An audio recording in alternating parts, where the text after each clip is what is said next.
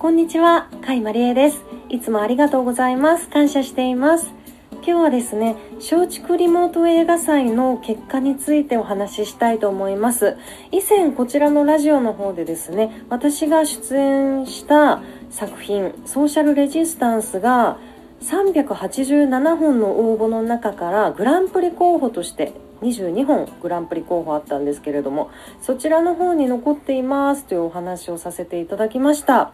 あの結果はですねグランプリには選ばれなかったんですけれどもなんとですねツイッターの方である方がリモート映画祭の授賞式前にお友達とですねソーシャルレジスタンスが一番手強いよねと。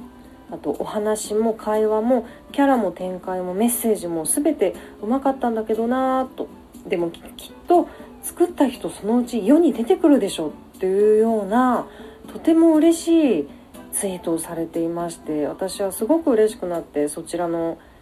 ツイッターの方をですねリツイートしたんですけれども本当に寒川監督ですね才能あふれる方でですね学生時代に俳優部と制作部とこうクラスが分かれているんですかね。それで制作の方をお勉強されていてその俳優の方俳優部の方を差し置いてですね俳優賞を取られたという逸話があるくらいに演技が素敵なんですよ。以前ですね中本優監督の作品に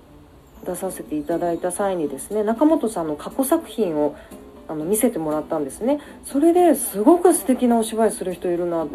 誰だこの俳優はと思ったんですけれども後にですねその中本さんの現場の助監督をいつもやってらっしゃる寒川さんということが分かったんですよ。もう本当にですねあの YouTube とかラジオでもあの映画に関するですねお話すごく詳しくあの解説とかあの感想とか述べられてますしあとは映画のパンフレットとか文も作られたりするんですよね。本当にねこれから楽しみな監督ですよね。私も一緒にあの世に出たいなと思っております。はい。あの今回ですねそのグランプリ候補に選ばれなかった作品もですねやはりその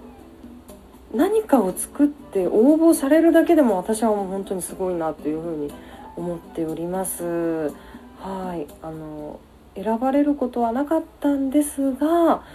こうやって作品をしっかり見てくださって応援してくださって期待してくださってあの面白いと思ってくださった方がいるんだなっていうことでとても嬉しくなりました。はい。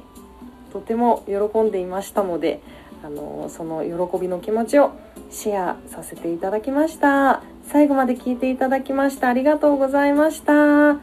それではまた座布団2枚。素晴らしい一日でしたね。